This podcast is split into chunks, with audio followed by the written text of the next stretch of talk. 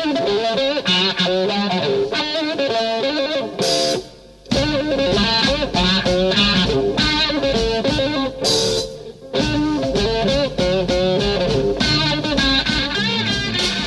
Washington, D.C., this is On the Ground. 16,000 residents of D.C. offered testimony in June about the half billion dollar budget for the district's Metropolitan Police Department, and almost all of those heard during the council meeting echoed the national movement call to defund the police. We must defund the police and spend the money on things that actually make our community safer schools, healthcare, housing, mental health services, violence interruption programs. I'm calling on the DC Council to be on the right side of history. We spend the hour hearing from residents of the most policed city in the United States about how they think money should be spent for human needs and safety. If police are the only public institution that consistently receives budget increases while every other public service is cut, we cannot be surprised when we end up with a police state. I don't know what else to call it when tear gas, a chemical weapon, is used against protesters. What else do you call it when black people are regularly under terror from police? And that is our societal norm. As always, that and much more coming up.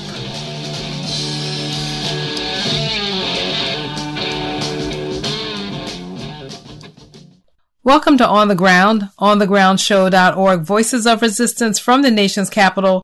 I'm Esther Iverem. Well, protesters in DC are showing solidarity with activists in Portland who were still violently assaulted with tear gas, rubber bullets, and beatings this week by those anonymous federal officers, troops directed by the Trump administration.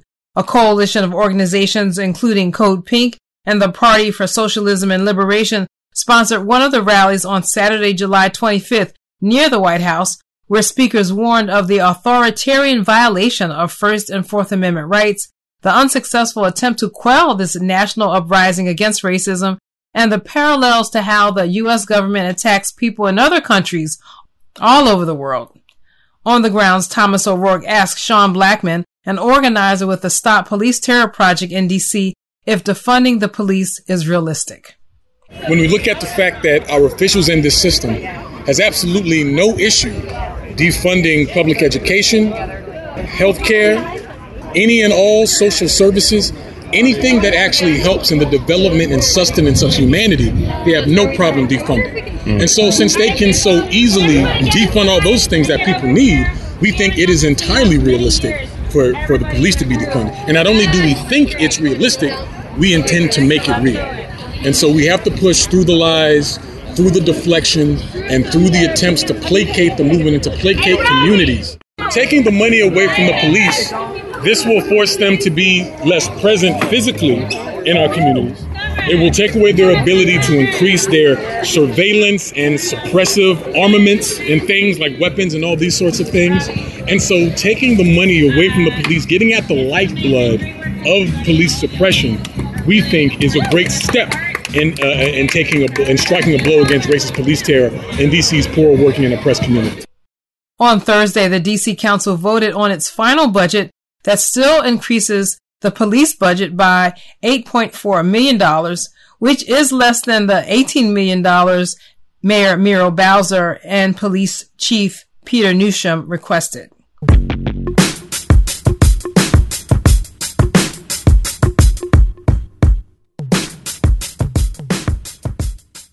Now, in the aftermath of the budget fight with the DC Council, DC activists met virtually this week to discuss what's next in the movement for Black Lives. And Chantel James attended and filed this report. As the DC City Council recently made the last of its votes on the budget that would determine police funding for the upcoming year, Black Lives Matter DC hosted a webinar to address the future of the movement to defund police a panel brought together organizers from across the city who strategized on what's next in the movement towards abolition beyond defunding the police. They brought forth perspectives on issues like removing officers from schools and ensuring community safety in a post police DC.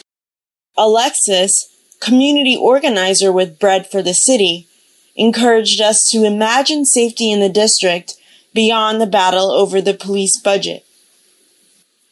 I think what's really important to internalize as organizers, as Black people, as residents of the city, is that our struggle and our fight is so much deeper and longer than the budget cycle. Um, and that defund MPD, while it began as a budget demand and a budget campaign, um, it has to continue as a community conversation um, and initiative within our own neighborhoods, within our own wards, within our own schools and jobs, because we know that this system, even if we do win defund MPD, our work will not be done.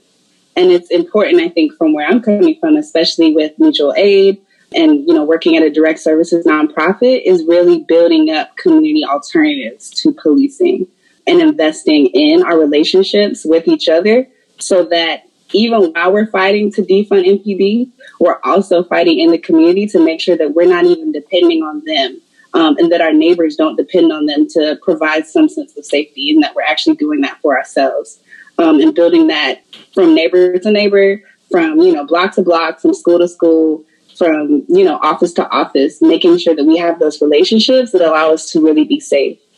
And as organizers seize the moment to envision our community without police violence, others take a look at preserving some of the vital infrastructure a community needs to thrive. With Congress set to vote on a new coronavirus stimulus bill by August 7th, it is not yet clear whether the United States Postal Service will receive the funds it needs to stay afloat. The Institute for Policy Studies held the last of its webinar series on Thursday, and the conversation was why we need to save the Postal Service. Judy Beard, legislative director for the American Postal Workers Union, laid out the need to protect the postal workers she represents at this critical time. Like all workers that are essential workers today, uh, it's stressful enough to have to go to work every day, but to come back home and wonder whether or not you know you've been infected by a virus that can kill people. So our workers, but are unique in that they want to get the work done every day. They want to provide that public service to the American people, medicines and essential goods. And they go with such a positive attitude every day at work. So it's so important that Postal Service uh, receives money uh, from the stimulus that they're discussing right now because the Postal Service could run out of money.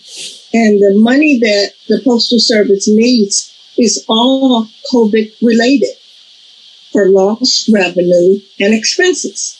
Uh, and other companies have gotten billions of dollars, uh, you know, for, for during this um, crisis that we're having in, in the United States. But the Postal Service has gotten zero, absolutely nothing. And that's just devastating to the workers. But they still have that positive attitude that they are at work to serve the American public. To keep up with upcoming Black Lives Matter events, follow them on social media at DMV Black Lives. You can find out what the Institute for Policy Studies has planned next on their website, ips-dc.org. From Northeast DC, this is Chantal James. Like other states, DC is experiencing a budget shortfall due to decreasing revenues during the COVID 19 health and economic crisis. And that crisis only deepened this week, with the country's gross domestic product plunging a record 32.9%, COVID deaths surpassing 150,000, and more than 2 million more people filing first time claims for unemployment for the week ending July 25th. And in other COVID related news, after a campaign by teachers and after a protest by parents at the home of Mayor Muriel Bowser this week, Bowser announced on Thursday that the DC public schools will start in the fall with only virtual classrooms. Details still need to be confirmed about all students having access to the proper technology, students accessing breakfast and lunch programs, and assistance for those who are failing academically. In culture and media, veterans of the Student Nonviolent Coordinating Committee held a vigil Monday, July 27th, with the body of Representative John Lewis as it lay in state at the U.S. Capitol. Loretta Jenkins, Timothy Jenkins, Joyce Ladner, Courtland Cox, Frank Smith, and Charlene Kranz were among those who held vigil at the site of Lewis's flag draped coffin before it was transported south, where a funeral and burial were held on Thursday in Atlanta. And there will be a march to stop the continued desecration of the Moses African Cemetery in Bethesda, Maryland. That will happen on Saturday, August 1st from 4 to 7 p.m meeting at the Takoma Park Library, 101 Philadelphia Avenue, Takoma Park, Maryland. More information is on Facebook events under March for Moses Cemetery. And those are our headlines and happenings. Stay with us. Beyond the thunder and lightning, past the clouds, over the dark night, she reached up to the sky of stars and caught the red hot light of the North Star.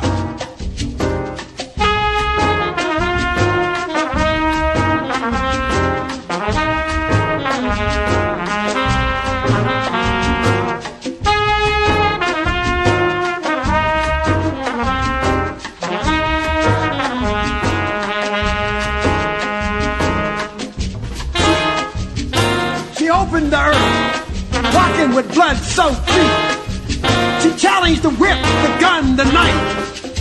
She challenged the fire, pulled from the bodies of slaves, made into laws, prisons, and courts.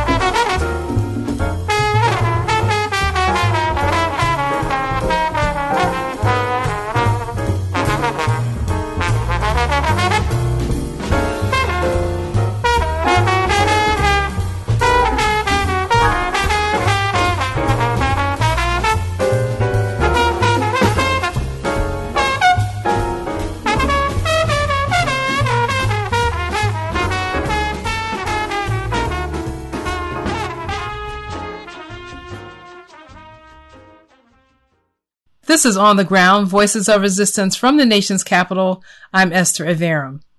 Well, 16,000 residents of DC offered testimony in June about the half billion dollar budget for the district's Metropolitan Police Department, and almost all those heard during the council meeting echoed the national movement call to defund the police.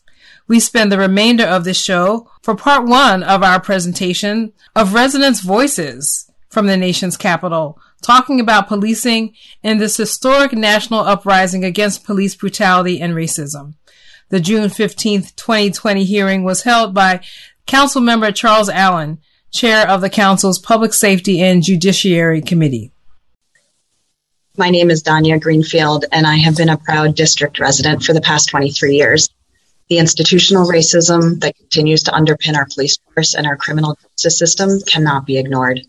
I believe strongly that additional funding for police will not enhance public safety in the district. We must reprioritize where we put our money to invest in the programs and policies that are actually working. We need community centered solutions for public safety. I consider myself extremely lucky to be a homeowner in DuPont Circle with a stable job and a robust support network. I am the kind of person that benefits from the status quo, where policing favors white people. But why should my experience living in the city be so drastically different than my black and brown neighbors? As a single white mother of a three year old son, I don't have to worry about the safety of my child as he steps out of our home. It pains me to think of, that other mothers in the district who experience fear and anxiety about what ha- might happen to their children on the streets. This is a fear that no parent should have to endure. Unfortunately, discriminatory and misguided policies are still being practiced in DC. Stop and frisk, despite being against the law, still happens in the district, even though the last five months of data showed a hit rate of finding weapons at barely 1%.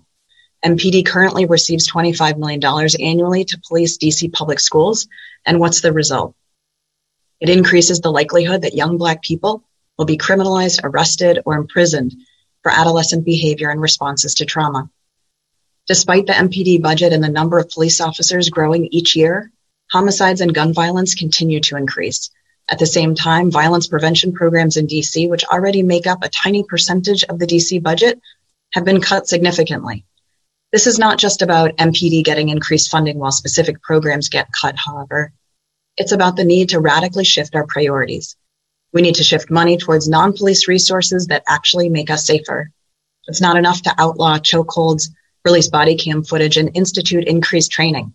We can't just tweak around the edges of a criminal justice and policing system that is inherently structured in a way to place Black and Brown residents at risk for unjustified violence and harassment. In particular, I would want to see the existing MPD budget used for the following to maintain an increased funding for the Office of Neighborhood and Safety Engagement and Violence Interrupter Programs, to reallocate funding from the MPD budget to pay for medical and mental health professionals and social workers to respond to emergency calls, to cut funding for police in the schools and reallocate that funding to pay for mental health care and trauma informed services in DC public schools, and to increase services for formerly incarcerated DC residents, including housing, education, and job assistance. It's not enough to keep doing what we're doing and hope that the situation improves magically. We need a change, and that change starts with the budget and how we resource our city to prioritize the needs of all its residents. Thank you. Thank you very much. Um, I called you earlier, but so uh, love to have you join right now. Good day, council members, and thank you for allowing HIPS to submit our collective testimony. When we think about how much is already allocated to policing and incarceration in DC, we balk. We think it is ridiculous to fund an entity that has no deliverables to aspire to. MPD has performed poorly at reducing violent crime, and that is simply because they cannot. It is factual that resources, servicing, program, and job opportunities play vital roles in the lives of people, as does poverty, blight, and oppression. To validate the need to defund MPD when schools perform poorly, they face drastic cuts, resulting in repeated restructuring and adjustments to, de- to survive and deliver better. MPD, on the other hand, not so much. Giving them more money to waste is ludicrous when they are perpetrators of violence on the behalf of the state, have terrible reputations, are abusive, played active roles in sex capades with sex workers in an anti trafficking sting. This is after getting busted for coercive actions against sex workers the year before. It's past time to not give them a raise, but to cut their budget severely due to poor performance and repeated bad behaviors that continue to go unpunished outside of the fact they're wholly ineffective at mitigating crime or addressing poverty. Now is the time to divest from the money pit and put funding towards vital services, programming, employment opportunities, and resources that will ultimately improve the health and safety of the city while providing opportunities to the most vulnerable among us. HIPS is requesting funding for a pilot program to address a rising concern with young black males and transgender women engaging in meth use. We are seeking to reduce the spread of hepatitis C and HIV through providing safer use training, case management, as well as provide 24 hour drop in services for drug users, survivors, and sex workers to have unfettered access to safer using supplies and safer sex supplies to preserve and improve the health and safety of vulnerable people. We are also seeking to fund a trans technology hub to provide training and job opportunities to a long forgotten community, Black and Brown transgender women who are the most marginalized of all residents in DC, plus passing the Community Health and Safety Amendment Act of 2019 to free survivors and sex workers from criminalization. We are requesting a divestment to MPD and investment into the residents who need it more than the failures we've seen from policing. What we are asking is for a drop in the pan compared to the overbloated budget MPD continues to receive and waste year in and year out, never having to answer for failing to mitigate issues they simply cannot. Those are things we can do with resources, programs, healthcare, and access to supportive services without stigma or shame, employment opportunities, and job training. I would rather it go to education, even if we are denied. At least it would go, then be going to something we can believe in. What we don't believe in is policing in its current state, and truthfully, they are not trustworthy, effective, or a true value asset to the public at large. Our lives depend on concrete change, not unilateral support for complicity for murder, thuggery, rape, having a gang mentality, being extortionists, and the abusers they have shown themselves to be. They do not build the community, as they are more often than not what divides us. We keep us safe, and it's time we shifted to a society free of police and systems of incarceration. Okay. Thank you very much, Tamika. Thank you.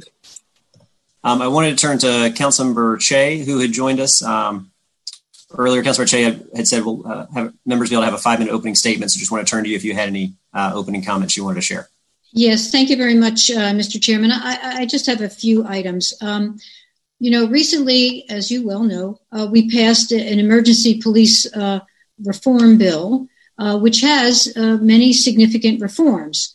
But to those who have sort of criticize what we've done on both sides, I simply want to say that what we did was neither perfect nor complete, and we will uh, do more. For example, uh, even the police chief himself talked about uh, his inability uh, to finalize uh, terminations of bad officers because of the arbitration clauses. Or I recently heard a proposal that maybe MPD should uh, dismiss the bottom 1% of officers every year to be able to, you know, see that we have a, a better force.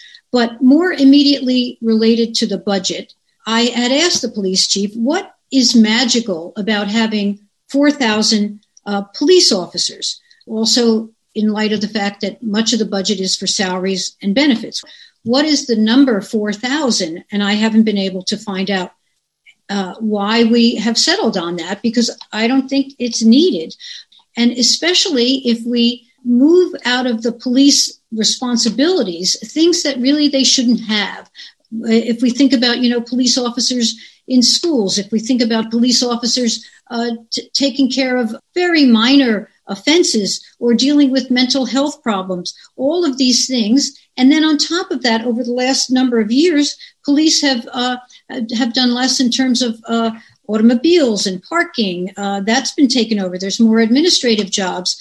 I don't see the need uh, for for the 4,000 officers. That should that should have to be uh, justified.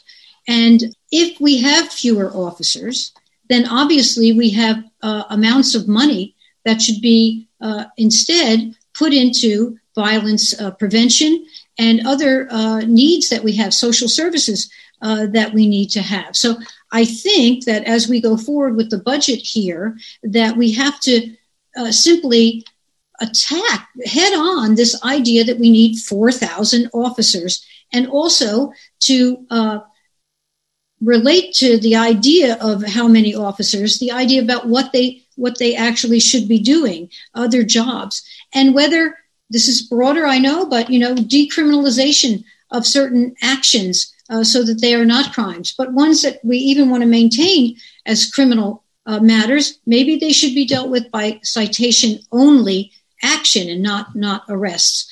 There's a good deal to do here, but at, at its root, because we are at a budget hearing, we really have to grapple with this idea that we need this number of police officers. Uh, I, I, think we surely do not, and that will give us an opportunity uh, to reinvest money in areas where we can tamp down violence, we can protect the community better, and we can provide social services that may be more important in the end uh, than having a certain number of police officers. So thank you, Mr. Chairman. That's all I have. Thank you very much, Councilor Cheh. I really appreciate you being here. All right, we're going to move to our next panel of public witnesses, and I think that we've moved them now into uh, the panelist setting. Uh, so the next four that I had was Pranav Nanda, public witness, Charity Bryan, public witness. So we'll begin, uh, Pranav, with you if you're there. Yes, I'm here, Council Member. Today I'm reminded of the words of Archbishop Desmond Tutu, who once said that if you're neutral in situations of injustice, you have chosen the side of the oppressor. These words compel me to speak today, but before I begin, I want to acknowledge the names of Marqueese Alston, Raphael Briscoe, Terrence Sterling, Miriam Carey, Daquan Young, Jeffrey Price, and many other known and unknown victims who are not here today because of police terror. While I appreciate the efforts of the Council on this, simply passing emergency reforms is not enough. We need to make significant changes to the way we think about public safety. This is why the DC Council must reject the proposed increase to MPD's budget invest that funding in community-based programs, and take steps to eventually disband MPD in favor of community-centered solutions for public safety. In the proposed budget, MPD received a substantial increase in funding while several critical community-based services funds were decreased or cut. This is despite the fact MPD receives more than four times the funding of DOH, even while we're in the midst of a global pandemic, and roughly the same funding as DBH, DOES, DHCD, and the DC Housing Authority subsidy combined. This is absurd. More police do not make us safer in our communities, in our schools. If it did, DC would be one of the safest cities in the US as we have the highest police per capita of any city. As a former teacher, I can tell you that police officers in schools do not keep students safe. In fact, it can do the opposite as it increases the school to prison pipeline, especially for Black students. We must listen directly to youth leaders who call for removing officers from their schools and replacing them with mental health professionals and violence interrupters. On a broad scale, we must invest in community based programs that actually keep us safe instead of continuing to throw more and more money to try and reform programs that do not.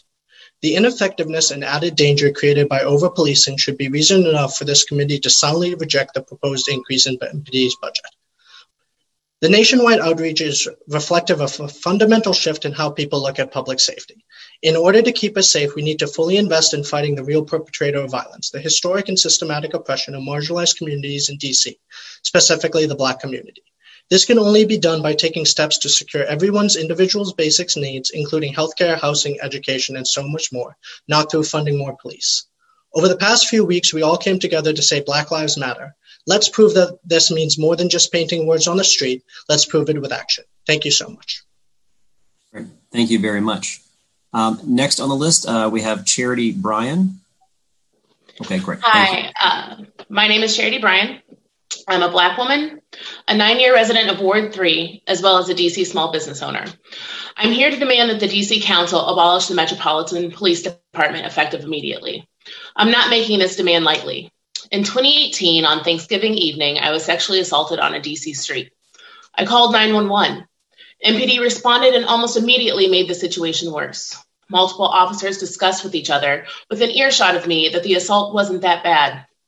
While waiting for detectives to arrive, the arresting officer paraded the person that just assaulted me by the patrol car that I was sitting in, giving him direct access to view me, just so that the officers could chit chat. Within days after my assault, the reporting officer that I sat in a patrol car with for over two hours called me. I assumed it was to follow up regarding the case. I was incorrect. He called to assert his power over me. While I was healing from a sexual trauma, he called to sexually harass me. This is only one of several negative and harmful experiences that I have endured and or witnessed being perpetuated by MPD. The trauma that was inflicted upon me by MPD officers is everlasting. Now imagine if there were trauma informed victim advocates that were dispatched and present to assist me during my time of crisis, to intervene when officers were inappropriate, to minimize my overall contact with MPD. My experience would have been significantly better. And you don't have to create these organizations out of thin air. They already exist within the DC community. I've had the honor of working for some of them in the past. However, they are severely underfunded and unable to do their jobs to the full extent because of this. Your budget proposal for FY21 is to decrease the funding going to the Office of Victim Services and Justice Grants by 6.8%, bringing the budget down to $50 million from $54 million approximately 100 organizations, including the DC Rape Crisis Center, who provide support to sexual assault survivors, the Women's Center, who provides mental health services, Legal Aid, providing legal support, and the House of Ruth, providing housing services, rely on OVSJG funds to support the community. Your insistence and prioritization of increasing funds to MPD, who has time and time again wreaked havoc on DC's Black community, while you allow community based programs to fall by the wayside, is tone deaf, unacceptable, and at the root anti Black. So, again, I demand that you abolish MPD and reallocate the funds where they are needed and will do the most good. Thank you.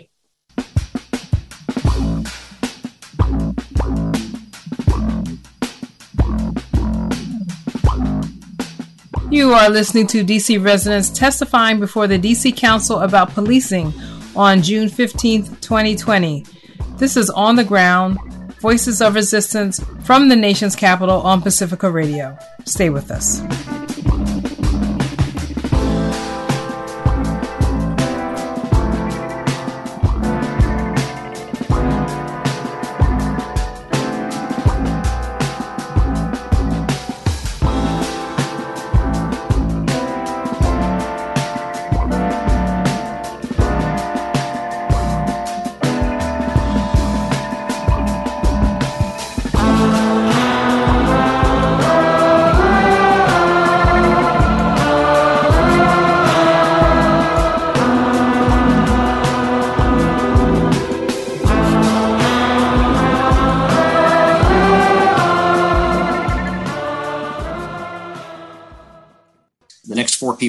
Have on our agenda uh, is Eduardo Ferrer, public witness, uh, Jahi Wise, public witness, and Nia, public witness. Uh, so, Mr. Ferrer, we'll begin with you. I, I, see you there. So, whenever you're ready, if you want to unmute, and then um, you can begin.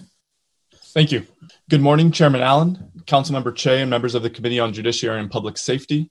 My name is Eduardo Ferrer. I'm a Ward 5 resident, and for identification purposes, the policy director at the Georgetown Juvenile Justice Initiative and a visiting professor in the Georgetown Juvenile Justice Clinic. Thank you for the opportunity to testify today. The last few weeks in the District of Columbia have highlighted a long known fact. DC is one of the most, if not the most, over policed city in the US. If MPD's FY21 budget is approved as proposed, MPD will have four, over 4,000 sworn officers and 795 civilian FTEs. This level of staffing will mark an increase from the 3,753 sworn and 599 civilian FTEs MPD had in 2016 when it had the third highest rate of officers per capita of any city over 25,000 residents.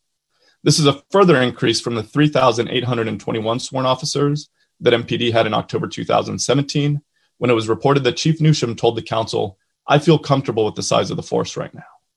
Additionally, 4,001 sworn FTEs in, two, in FY 2021 is well ahead of Mayor Bowser's reported goal of having 4,000 sworn officers by 2023.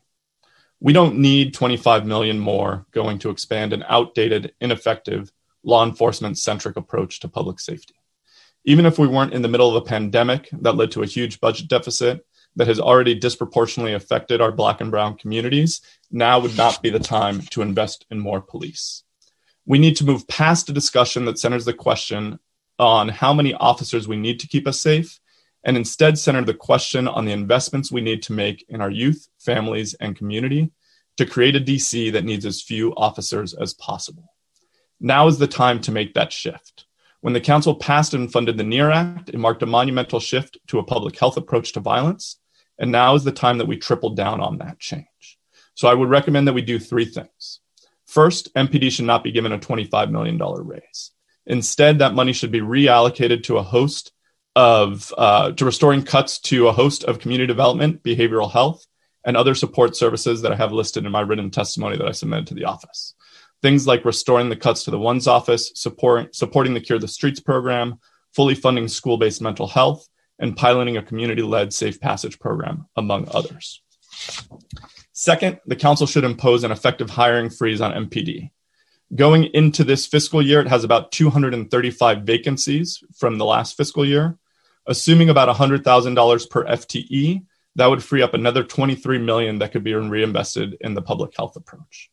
And third, this committee as a whole should look at deeper cuts. Specifically, it should look to Black Swan Academy's police free campaign for the schools, return the $23 million budget that DCPS sends to MPD back to DCPS, and zero out the school safety division entirely.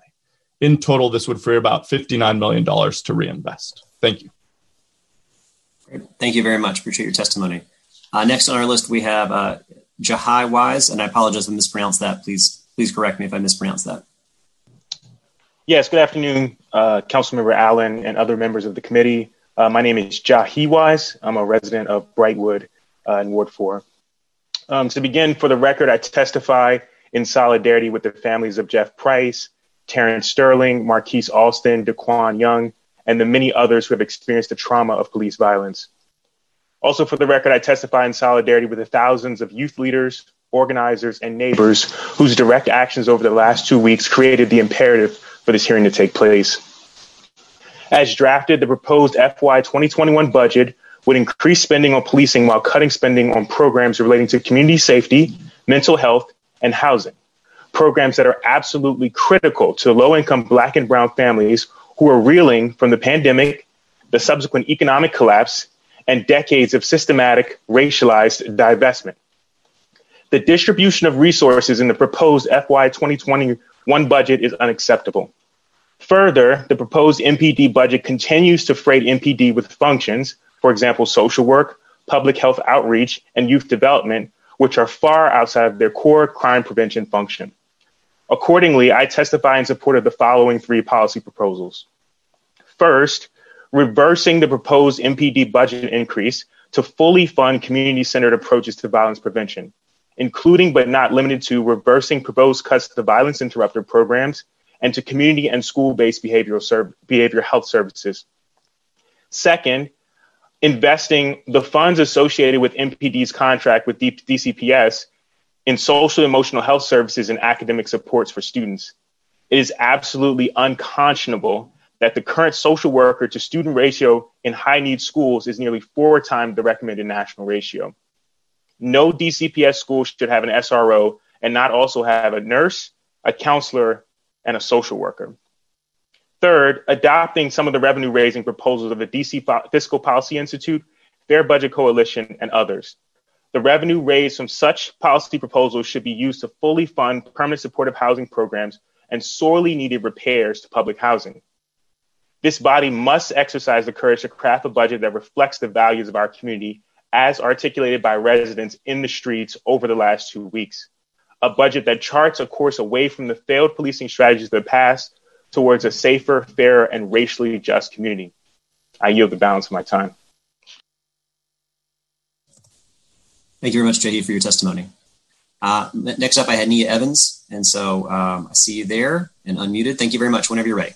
Hi, my name is Nia Evans. I was born in DC. My family and I own a home at the corner of 14th and Corcoran Street in Ward 2, very near the where the protesters were attacked and kettled by police officers on 15th and Swann Street in the last few weeks.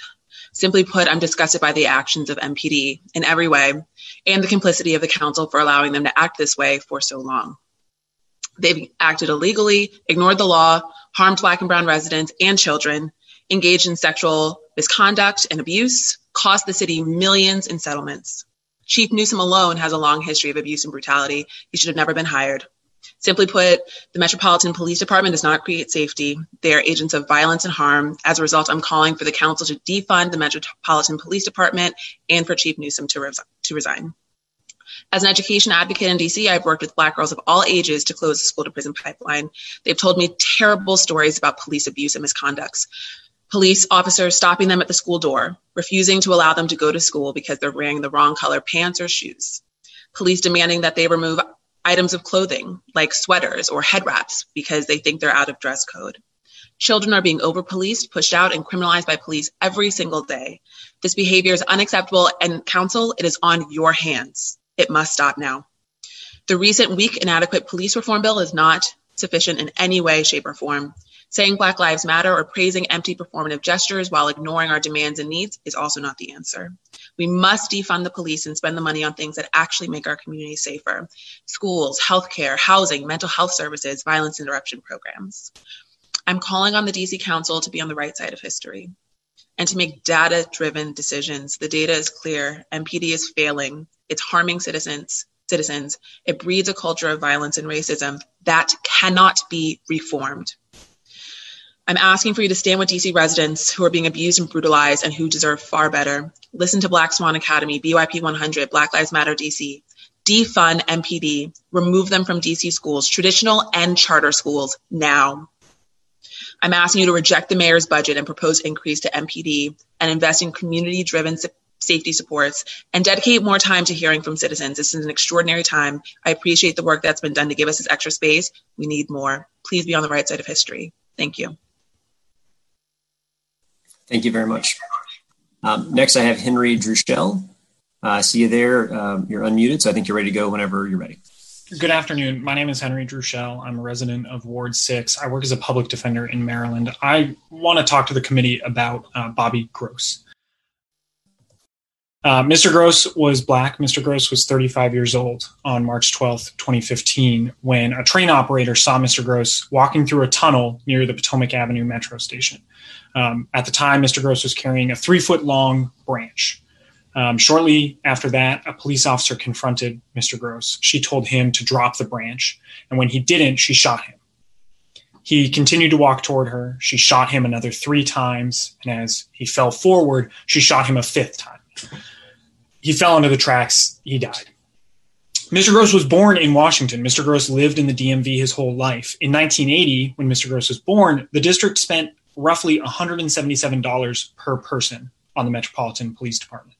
In 2015, the year Bobby Gross was killed, the district spent $755 per person on the MPD.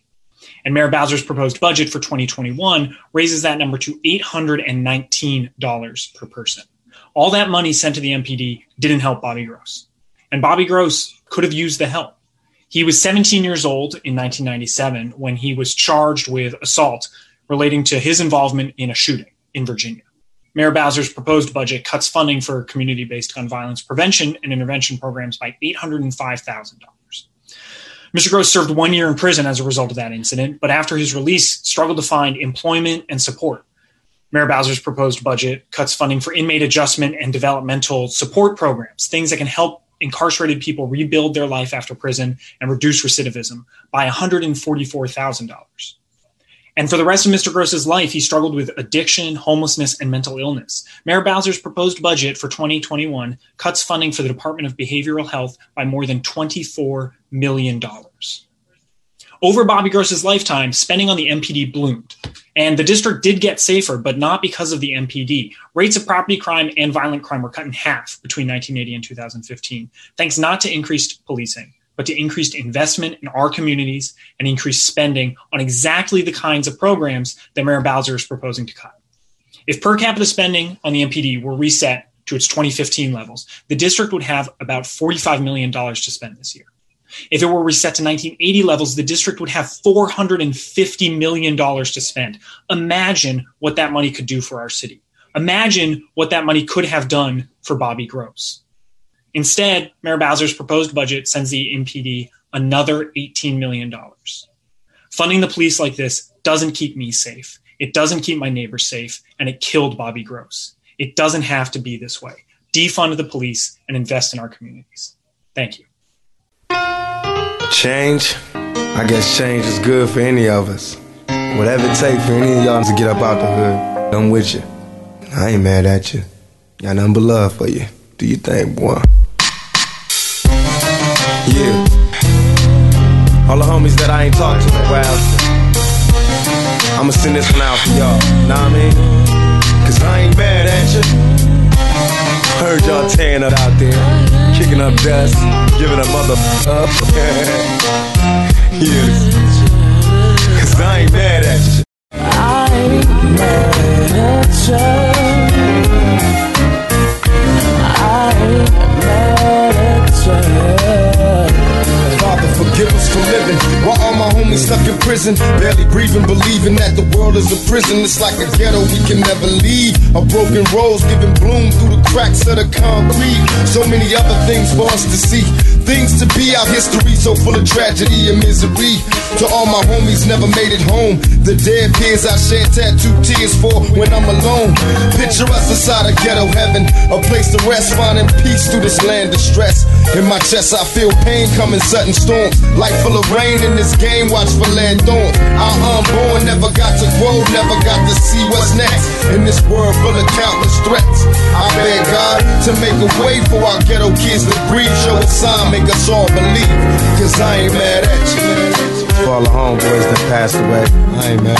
All the homeboys locked in jail. All the people that lost a loved one this year. We ain't mad. I ain't mad at you.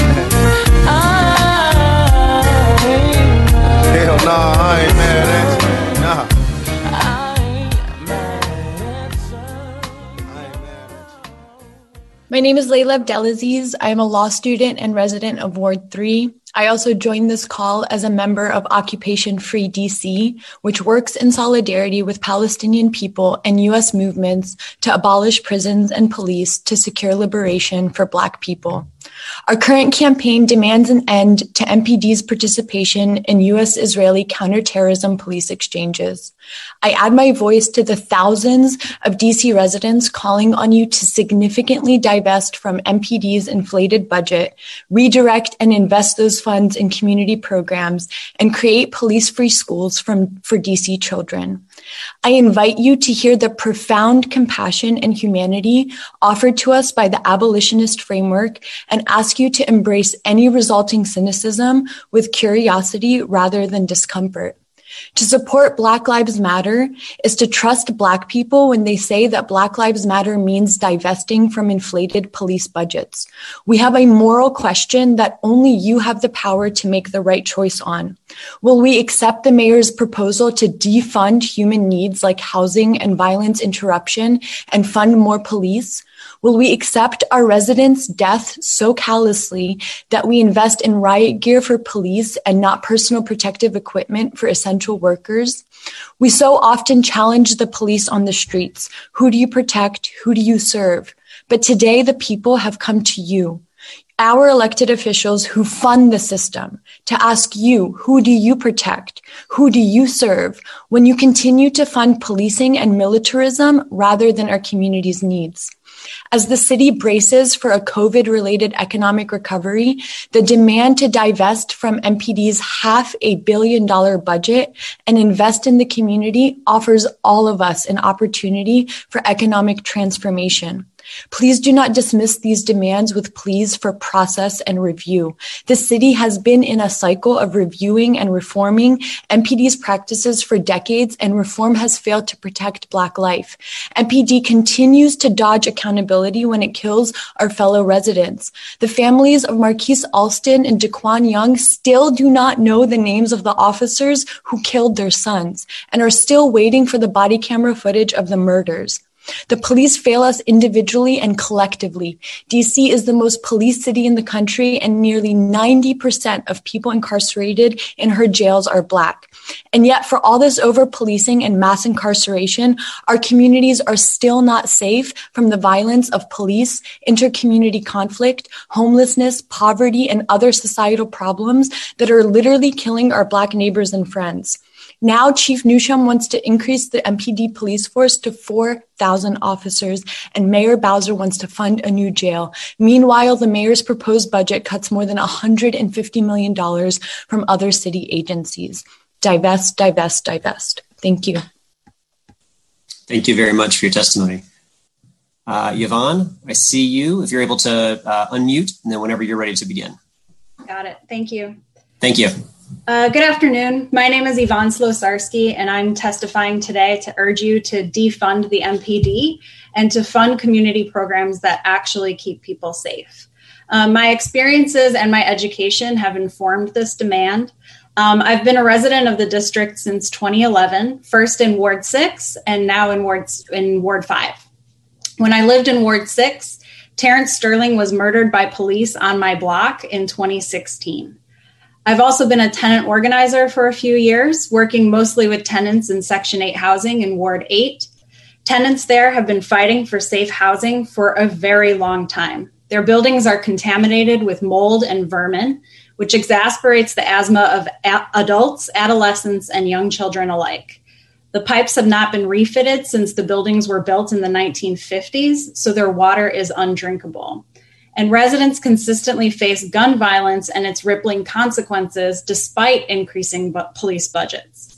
I also currently work for a healthcare workers union where I work with frontline caregivers who are fighting coronavirus in the district without proper PPE, staffing, and compensation. And the story is always the same. The more Black and working class residents they care for, the fewer resources they have to provide quality care. These experiences are why I'm testifying today, because while police budgets balloon, the programs and initiatives that provide actual safety, things like quality healthcare, decent housing, violence interruption, are consistently defunded. Um, I also studied the rhetoric of austerity while I earned my PhD.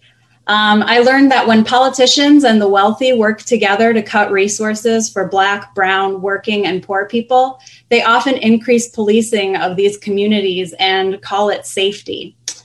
For decades, the police have been presented as the only choice for safety as we've moved away from funding public goods. I've also learned that inherent in some calls for more policing are desires for safety and harm reduction, but decades of austerity have stripped us of the vocabulary to articulate these needs beyond police. But we know that policing is not keeping people safe. That's why I urge you to defund the MPD and redirect those funds towards community safety initiatives. These programs include violence interruption, training and employment for healthcare workers who can respond to emergencies with care, quality health care for all residents, and uh, enough money to refurbish public housing and so much more. Thank you for your time and consideration. Thank you so much for joining us and appreciate your testimony. Uh, next up, Judith Sandalow, Executive Director with the Children's Law Center. And whenever you're ready to begin. Thank you. Good afternoon, Chairman Allen and members of the committee. My name is Judith Sandalow. I'm the Executive Director of Children's Law Center and a resident of the district. I'm testifying today on behalf of Children's Law Center, which fights so every DC child can grow up with a loving family, good health, and a quality education. With nearly 100 staff and hundreds of pro bono lawyers, Children's Law Center reaches one out of every nine children in DC's poorest neighborhoods, more than 5,000 children and families each year. Virtually all of the children and youth that Children's Law Center represents are Black and Brown, and many of them routinely interact with the Metropolitan Police Department. I'd like to focus my three minutes on some of, the, of, of their experiences, which help explain why my written testimony calls for redirecting the $17.5 million increase in the MPD's budget to other programs that will better promote community safety, such as violence interruption, mental health, and emergency rental assistance, and why we support a thorough rethinking of the role of police in our community, and why we ask you to include young people in that discussion. The children and families we work with often view the police with suspicion and fear based on their own experiences and the situations they've witnessed. Police are present almost everywhere our children go on the street, in their schools, when they interact with the child welfare system, in homeless shelters, and sometimes in their own homes. In fact, as part of our work with youth in foster care, our attorneys regularly counsel children on youth and how to best manage these incredibly high stakes contacts with the police because we fear for their short and long term physical safety, their freedom, and their emotional health. Our child clients often experience police in schools as creating problems, not solving them. Here are just a few of those experiences. A nine year old child who was handcuffed because they were emotionally dysregulated an 11 year child who year old child who refused to get on the school bus and the response was for DCPS to call the police. A 5-year-old child was visited by a uniformed MPD officer, not a social worker, and taken away alone to be interviewed about abuse allegations. A 5th grade student who left the school building but remained on campus. The elementary school called MPD who responded by escalating the situation to the point of putting the child into restraints. When disability and race intersect, the impact is compounded.